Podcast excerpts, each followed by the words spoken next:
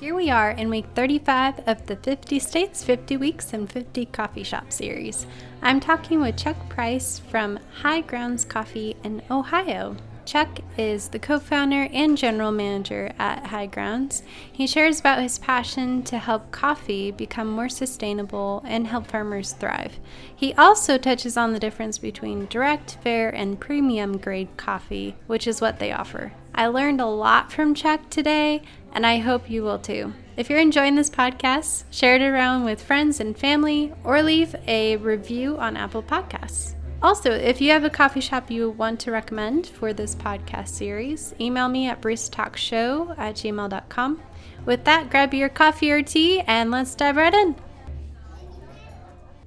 My name's Chuck Price, and I'm the uh, co-founder and general manager of High Grounds Cafe in Sidney, Ohio.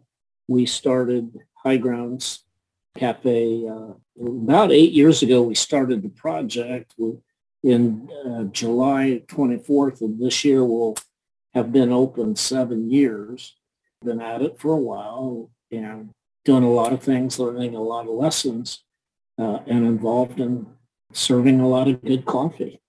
Well, that's very exciting. I haven't been to Ohio yet, but I've heard it's beautiful. Yeah, it's got some pretty areas, that's for sure. A lot of farmland where where I live, but uh, that's great let's dive into a little bit about how you got into coffee in the first place and, you know, started your cafe. So how'd you get involved in coffee? Sure. Yeah, I'll tell you a little bit of our, our story. About eight and a half years ago, I hosted a trade fair in Chiang Mai, Thailand as part of the uh, Business as Mission Global Congress.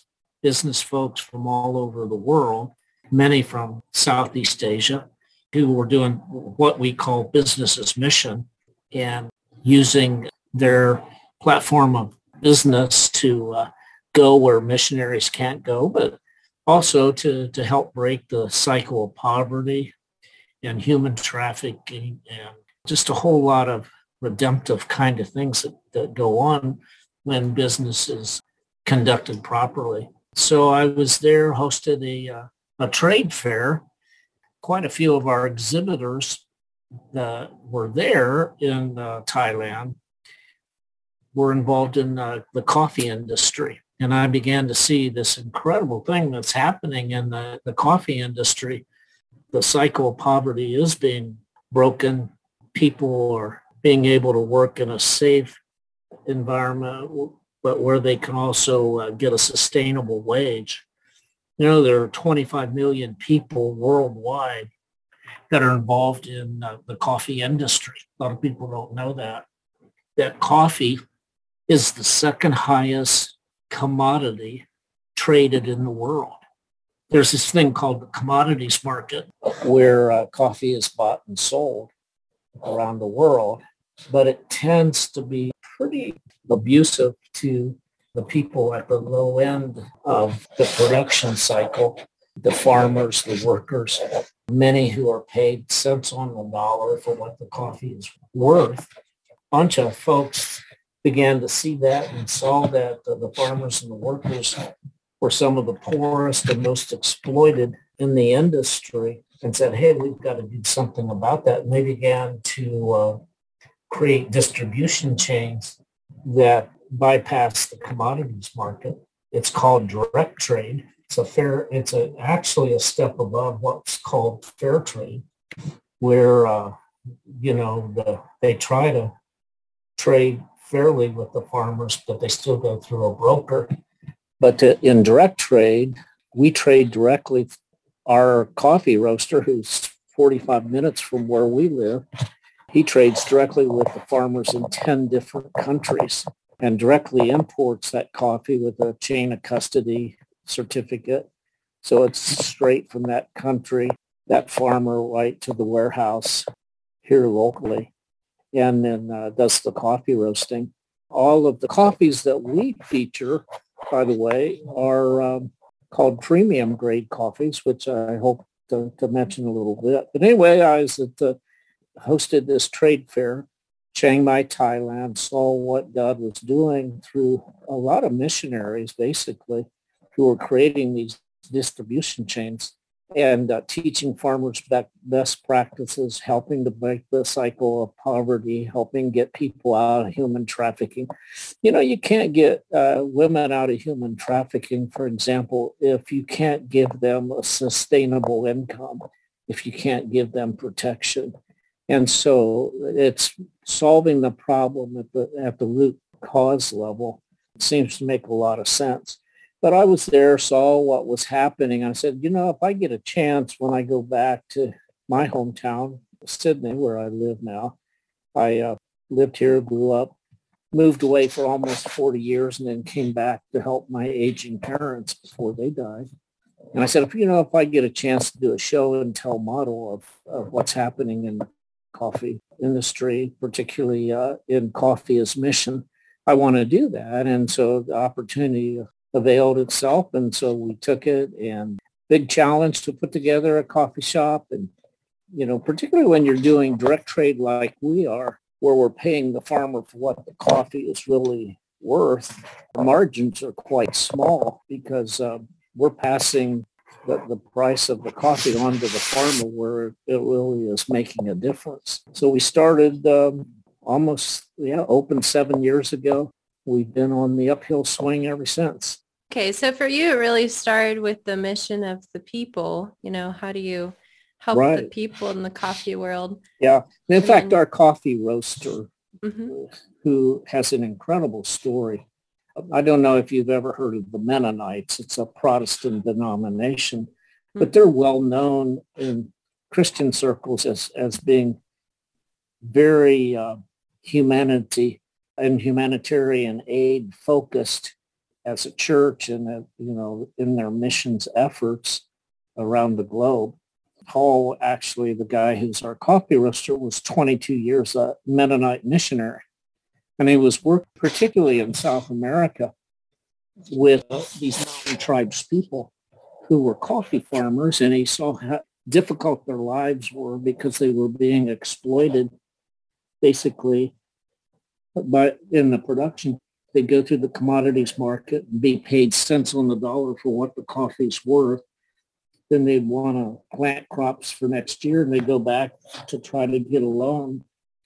They'd have to pay sometimes 35% interest on the money that they were loaned to plant the crops. So they, could never break out of the cycle of poverty. Paul saw it and said, you know, what they need is a, a direct trade distribution chain, and he started Hemisphere Coffee, which is located in Mechanicsburg, Ohio. In June, they celebrate their 20th anniversary as a company, and they're making a huge difference importing coffee directly from the farmer, teaching the farmer best practices. Just a phenomenal story. And there's different grades of coffee. A lot of people don't know this. There's a what's called a cupping scale, international cupping scale, where they grade coffee and there's a number of factors in the grading process, quality, the look, the taste, the aftertaste, uh, you know, just a whole lot of things, what the various different notes are. I mean, I wasn't a coffee drinker before I started in the, the coffee business much.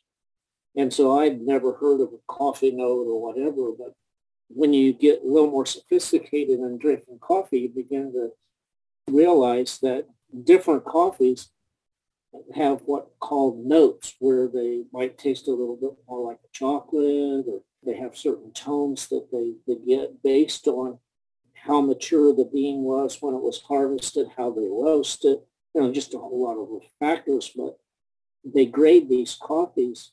A lot of the coffee that's sold today is, is uh, would be graded as commercial grade.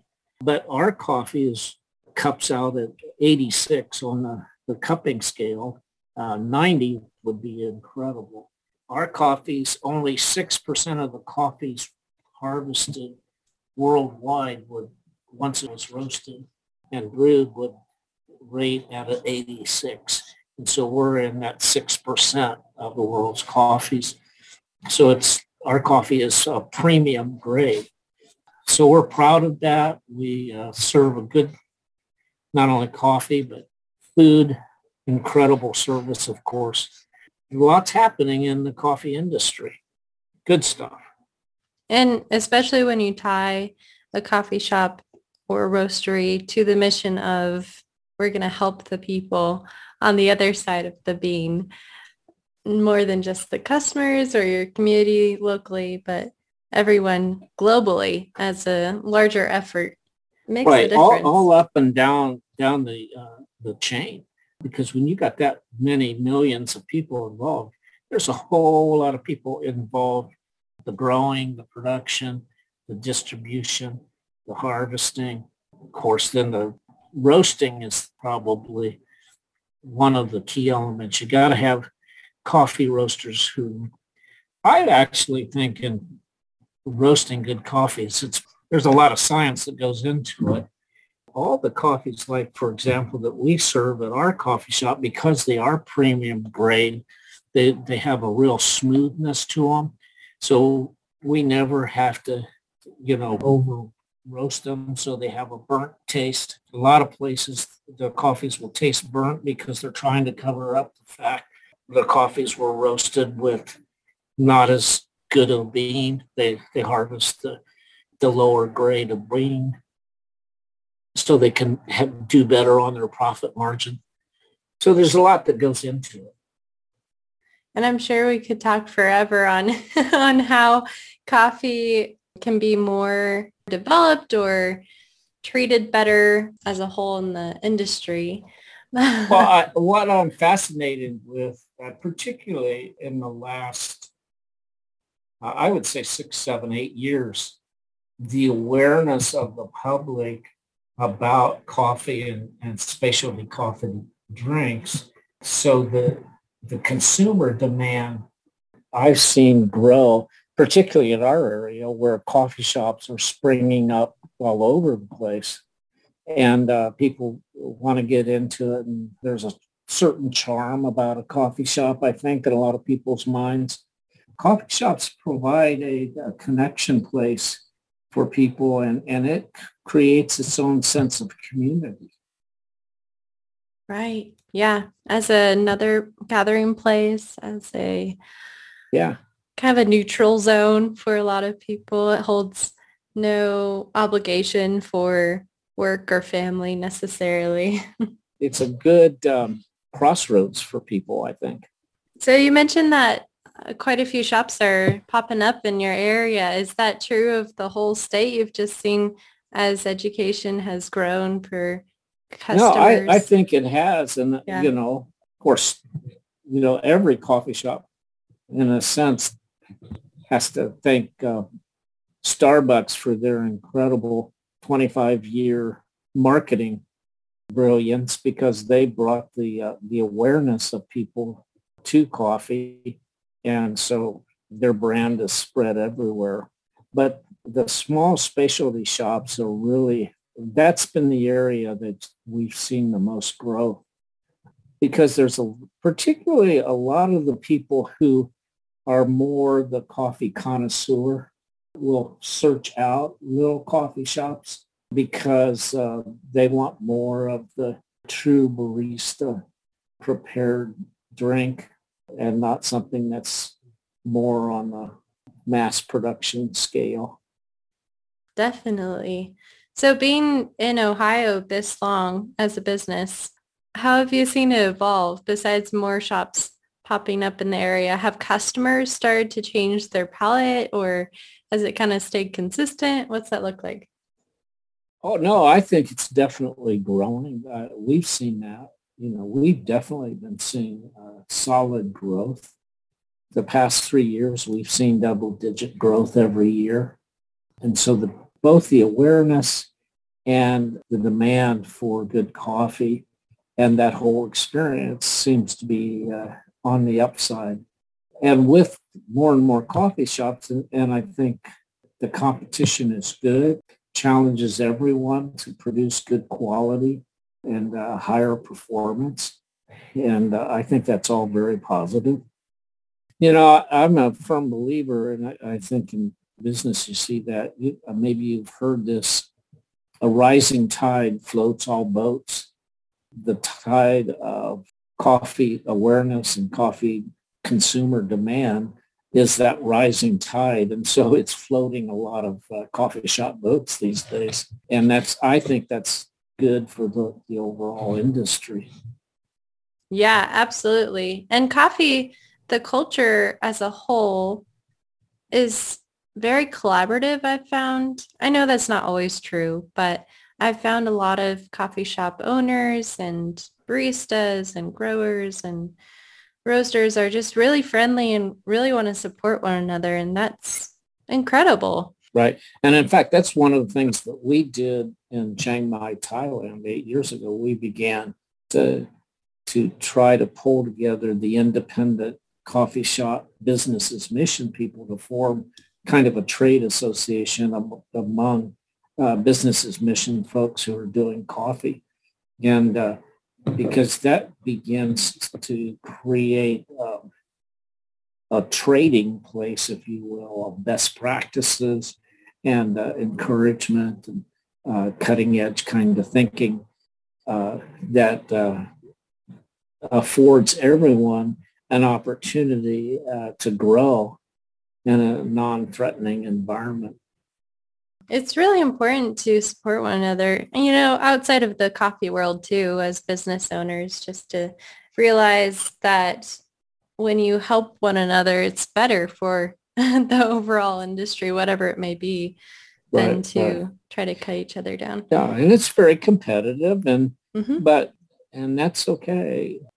By and large, you run into people who are in it for the right reasons and they want to make a difference particularly the independent coffee shop owners I've found are more have more of a sense of mission.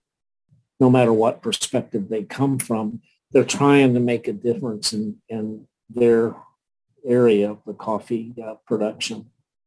Well, speaking of areas of coffee, are there other coffee shops in your state that you recommend if people are passing through the area and don't really know where to go? Where would you recommend they stop by? yeah, you know, and it's just amazing to me anymore. And I guess social media helps, uh, but you can drive into any city and your GPS or Google or um, whatever, just type in coffee shops near me and you usually have four or five that pop up. Sometimes the, it, the chains pop up, but I'm always amazed at how many people are looking for the independent coffee shop and uh, seek that out over some well-known chain. And we have that happen here in our town where people are coming in all the time. And I, a con- constant question I'm asking folks, well, how did you hear about us? I said, well, we just Googled you and your name came up uh, as a top coffee shop, and, and that's what we like to experience. Small business in particular, you got to have a clear sense of what your mission is and what your core values are, and then you live that out. And that's what we're doing here. Yeah, and incredible to be able to stick to that as you grow too, and be authentic to your original mission is pretty great. Right. Yeah. Right. Are there ones that you recommend that I can say, hey, this is a surefire one that Chuck says, go here? Particularly, I like the ones that are supported by our coffee roaster, uh, Hemisphere Coffee in mm-hmm. uh, Mechanicsburg. And, um, you know, you can go to their site or their Facebook page and, and find out about the various different ones. Bellefontaine, Ohio's got good coffee shops. There's one in Urbana. It's an old train station. And, uh, yeah, train depot. And it's just a nice ambiance in there. You get the feel of the old train station. So that's good. Wow, um, that sounds like an experience. Yeah, for sure. Thank you for hopping on today. Yeah, well, maybe we'll get to meet at some point. I think that would be a blast. You know, one day I would love to just travel around and visit all the coffee shops and meet all the owners that I've interviewed. Yeah, wouldn't that be fun? That'd be a great adventure. Right? Oh yeah. my goodness. All right. Well, good job. Thanks for all you're doing. Thanks, Chuck.